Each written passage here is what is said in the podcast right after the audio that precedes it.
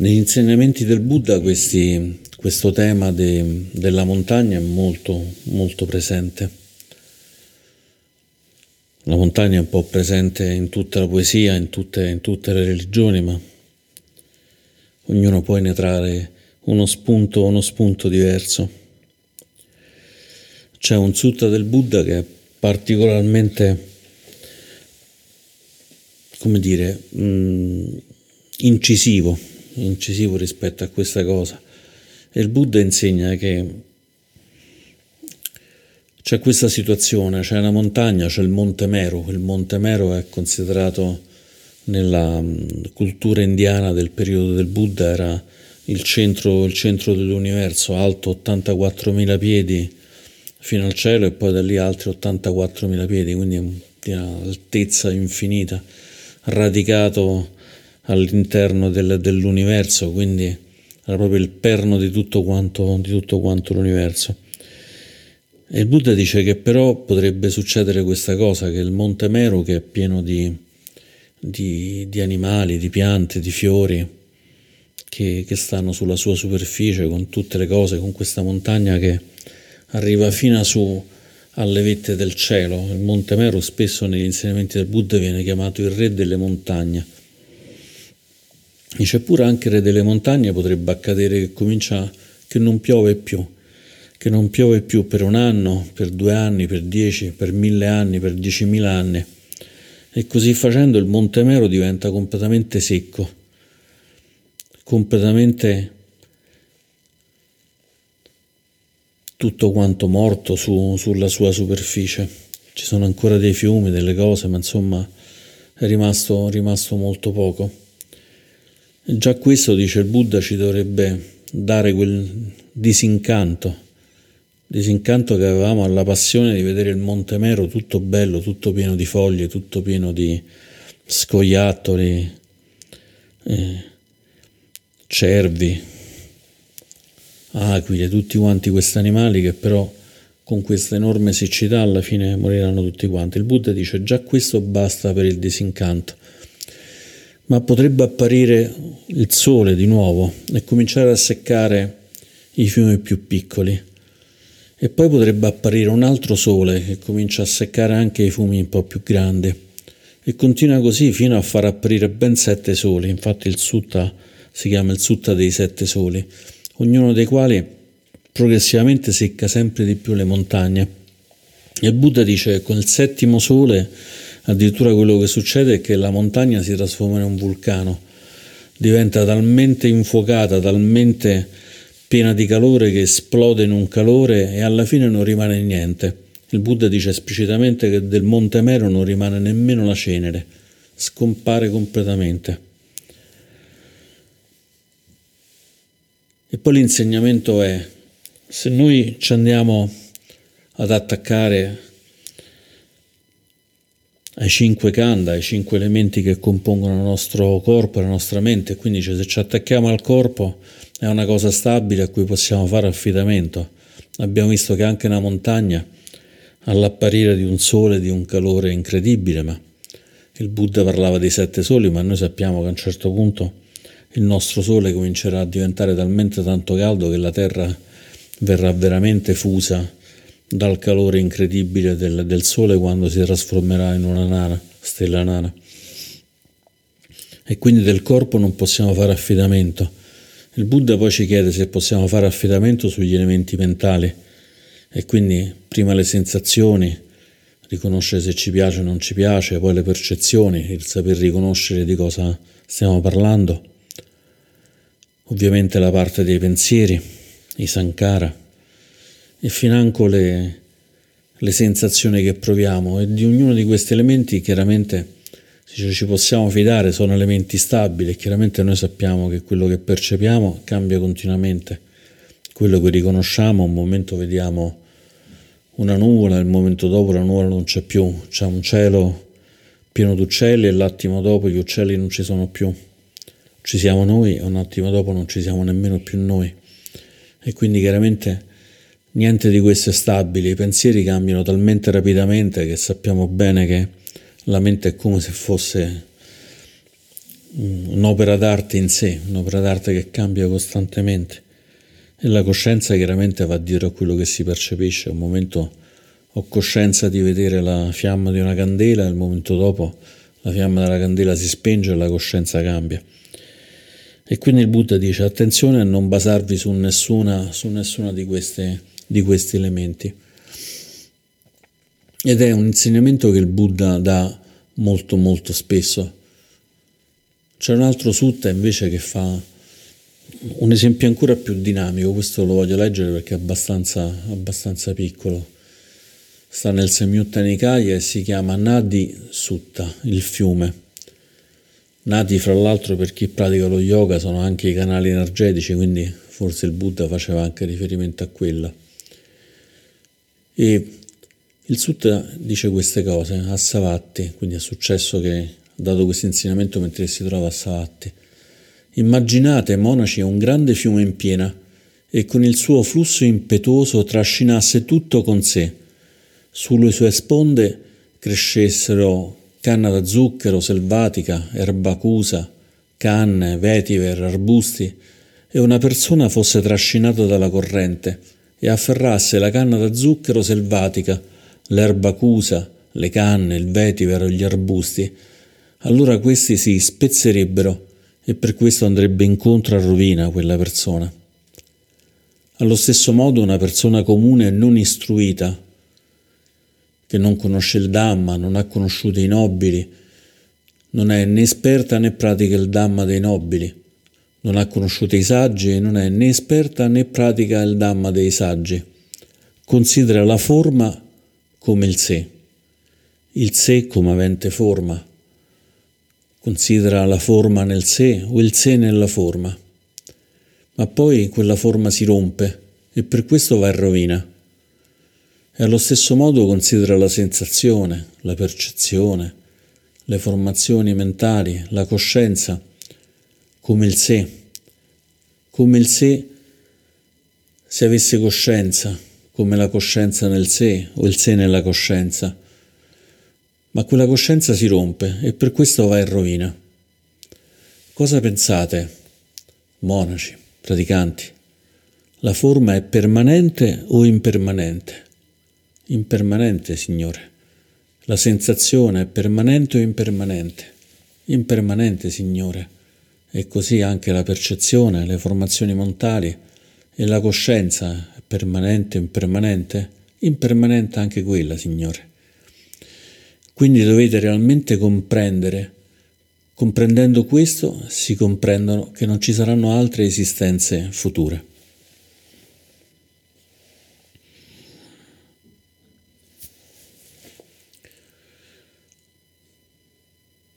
È un punto centrale questo dell'insegnamento, capita veramente che venga esposto in tantissimi, tantissimi sutta, sutta molto diversi uno da, dall'altro. Questo aspetto che non possiamo far affidamento su nulla ciò che nasce da qualche cosa, quindi su nulla ciò che sia per sua natura mobile, inaffidabile e appunto impermanente, non, non rimane, non rimane lì. E quindi in realtà anche le montagne sono impermanenti, così come i fiumi, come la nostra mente, come il nostro corpo. Però il Buddha si tiene molto lontano dal nichilismo. Non dice non c'è nulla. È un tema abbastanza sottile perché il Buddha ne parla molto raramente e in realtà bisogna più che altro capirlo da quello che non dice più che da quello che dice. Perché quando si chiedono spiegazioni molto appropriate e approfondite su questi temi, il Buddha spesso si, si è negato. Però il Buddha non ha mai detto che tutto è impermanente. Quello che ha detto il Buddha è tutto ciò che nasce è impermanente, che è una cosa leggermente, leggermente diversa ma particolarmente, particolarmente importante. Nei canti tradizionali Theravada, che sono chiaramente ripresi da, dai Sutta, si parla del senza morte di questo stato, non è un qualcuno, non c'è il Signore senza morte o qualcosa che ci succede, ma è un processo che diventa un processo raggiungibile nel momento in cui si raggiunge il nirvana. E si dice che il senza morte è quello che è necessario per superare ciò che è con morte, ciò che è con vita. E quando non c'è più né vita né morte, allora c'è lo stato di senza morte. E questo stato di senza morte è proprio il Nibbana.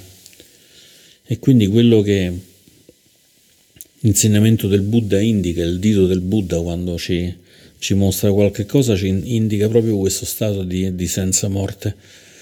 E quindi questi insegnamenti che sembrano così terribili, montagne che progressivamente si seccano, insomma, se pensiamo veramente, se riusciamo a farci un'immagine completa di una montagna completamente in siccità, è una cosa veramente terribile. Qualche anno fa, qui da me, ma insomma penso che sia successo in tutta Italia, c'è stata veramente una grande siccità. Ci sono stati anche alberi, parecchi alberi sono morti di siccità, alberi secolari, magari avevano 100 anni, 150 anni, che con una singola estate in cui non è arrivata una goccia d'acqua, ma è arrivato un caldo incredibile, sono morti dentro. Stavano ancora lì in piedi, ma in realtà era soltanto la parte statica del, dell'albero, non c'era più il dinamismo del processo di vita di, di quell'albero, tant'è che poi le foglie si sono seccate, non, non sono mai più tornate verdi e l'albero poi alla fine o è caduto di suo o è stato abbattuto per sicurezza da chi, da chi li possedeva. E in montagna si sono seccati tantissimi, tantissimi alberi. Allora se pensiamo a una siccità di questo genere che magari si protrae per 5, 10, 15 anni, ci possiamo immaginare come tutto intorno a noi si secca e l'effetto che fa, l'effetto che fa sulle altre piante, l'effetto che fa sugli animali, l'effetto che fa su di noi. Devo dire che questa cosa di vedere degli alberi secolari morti per un'estate di siccità mi ha veramente toccato nel profondo, perché di siccità ne abbiamo viste tante, ma una così forte in vita mia non mi era mai capitato di, di vederla. Gli scienziati ci dicono che stiamo talmente facendo danni a livello ambientale che queste cose effettivamente sono successe soltanto nei periodi prima ancora dell'esistenza degli uomini, con, con tutte le fasi climatiche dove la Terra si è completamente ghiacciata e poi dopo è completamente ritornata al calore, ma vedere de- degli alberi grandi così morire è stato veramente impressionante perché mentre è facile vedere una persona morire, è facile vedere un animale morire, vedere morire un albero è una cosa decisamente più, più difficile ed è veramente un bel insegnamento. Allora questa immagine del Buddha che prima si secca tutto, poi arriva un sole e si seccano i fiumi piccoli, poi quelli, un altro sole, quelli più grandi, poi la terra si spacca. Poi si arriva addirittura che le montagne esplodono per il calore, diventano un vulcano di lava ormai sciolte completamente, non rimane più nemmeno una cenere. Sembra tutto così incredibile. Poi andiamo a vedere qualche, forse un mese fa, è successo che c'è stato un vulcano in mezzo al mare che è esploso, de- delle isole che prima esistevano con delle persone che fortunatamente sono state evacuate, le isole non ci stavano più, assolutamente scomparse. Una trentina d'anni fa c'è stato un vulcano che è esploso e ha abbassato la temperatura di tutta la Terra, un singolo vulcano in un singolo punto che ha fatto questa, questa singola cosa. In realtà, insomma, sembra molto, molto forte quello che dice il Buddha, è molto lontano dalla realtà, ma in realtà non è lontano proprio per, per niente. In un altro insegnamento il Buddha racconta queste montagne e dice che c'è un re in cui a un certo punto arriva un messaggero da, dal nord e gli dice Re, dal nord sta arrivando una montagna che cammina enorme e distrugge tutto quello che trova lungo la strada. E dopo arriva un altro messaggero da ovest e gli dice Re, sta arrivando una montagna da ovest enorme, implacabile, uccide tutto quello che trova. È la stessa cosa poi da sud e da est. Allora il re chiede consiglio al Buddha e gli dice l'unica cosa che puoi fare è praticare. È praticare perché queste montagne implacabili sono come l'invecchiamento che è altrettanto implacabile. E così come le montagne implacabili uccidono tutto quello che trovano, così anche l'invecchiamento uccide tutto quello che, che trova. Eppure qui sembra sempre che stiamo in un qualche modo spingendo per qualcosa di negativo, nel senso dice c'è la morte, quindi scompariremo tutti, moriremo, non ci sarà più niente, ma interpretare così le parole del Buddha è veramente molto molto limitativo. In questo sutta c'è il, il Buddha che alla fine dà dei versi, dà dei versi secondo me anche con, con, con un po' di ironia e dice il comportamento virtuoso, la concentrazione, la saggezza e l'insuperabile liberazione. Queste cose l'illustre Gotama le ha capite da solo. Avendo conosciuto direttamente queste cose, il Buddha insegnò il Dhamma ai praticanti. Il maestro, artefice della sofferenza, l'uno con la visione, ha raggiunto il Nibbana. E qui appunto è è un punto importante perché dopo aver detto che le montagne da destra, da sinistra, dall'alto, dal basso distruggono tutto quanto, dice ok, però se tu ti basi su Sila, Samadhi e Pagna, sull'etica che è il Sila, sulla concentrazione che è la concentrazione meditativa, il Samadhi, quella in cui c'è l'unificazione fra il cuore, la mente e il corpo, non c'è più differenza fra tutte quante queste cose. E questo ci porta alla saggezza, che è l'elemento più importante di tutto l'insegnamento del Buddha, allora semplicemente si raggiunge la visione. Si raggiunge la visione e si raggiunge il Nibbana, quindi al di là delle montagne che uccidono e della morte c'è comunque questo Nibbana, che non è uno stato in cui risorgeremo da qualche parte più belli, più giovani, senza pancia e con i capelli rispetto ad adesso, ma è, è un qualche cosa che trascende tutte quante queste cose, trascende le montagne, trascende i fiumi, addirittura possono pure arrivare i soli che distruggono le montagne, possono arrivare i venti che ci flagellano, ci uccidono, ma in tutto questo diventa poco più che una pioggia passeggera. E forse l'insegnamento del Buddha è quello di osservare bene la natura, osservare bene la natura e osservare bene la nostra natura, perché in questo modo qui riusciamo a, a capire che ci stiamo basando sempre su qualcosa che, che non va, sempre su qualcosa che poi rimane comunque instabile.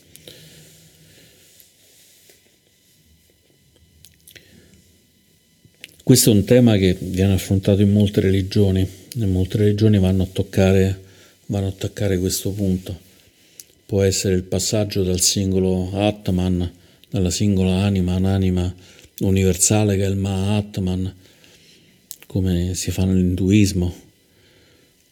Può essere come nel sufismo, nel, nell'Islam, quello di sciogliersi completamente in Dio, di identificarsi completamente in Dio, essere belli di fronte a Dio essere talmente belli che a un certo punto nel sufismo si dice che non c'è più nessuna differenza fra noi e Dio.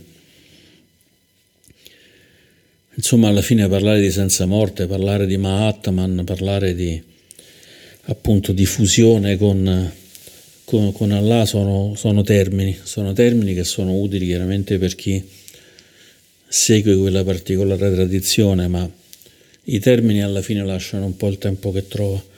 Quello che è veramente importante è avere una percezione diretta di queste cose.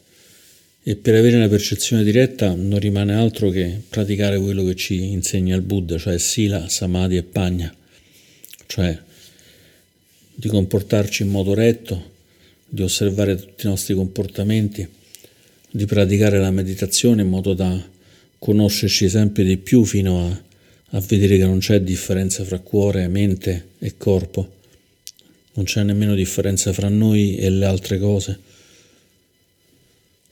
C'è questo compenetrarsi di tutte le cose e l'interesse, l'interesse di cui parlava Thich Nhat Hanh, ma addirittura si va oltre anche il termine dell'interesse perché non ci sono più soggetti e oggetti che vanno a compenetrarsi gli uni con gli altri. E questo è quello che possiamo toccare con saggezza e quando avremo toccato questa saggezza probabilmente insomma ci preoccuperà un po' meno se piove, se ci insultano, se ci vengono a vedere, se siamo visibili o non visibili, se siamo vivi o se siamo morti. E con la speranza che intanto osservare le montagne ci dia un po' di stabilità, che questa stabilità però ci permetta di andare oltre la stabilità di una montagna che poi in profondità non è stabile, ma è soltanto un maestro passeggero. La speranza è di raggiungere tutti quanti questo stato in cui di fronte a montagne che arrivano minacciose da tutte le parti stiamo lì e magari giochiamo anche un po' con i versi come ha fatto, come ha fatto il Buddha. E con questo chiudo le mie riflessioni di oggi. Grazie.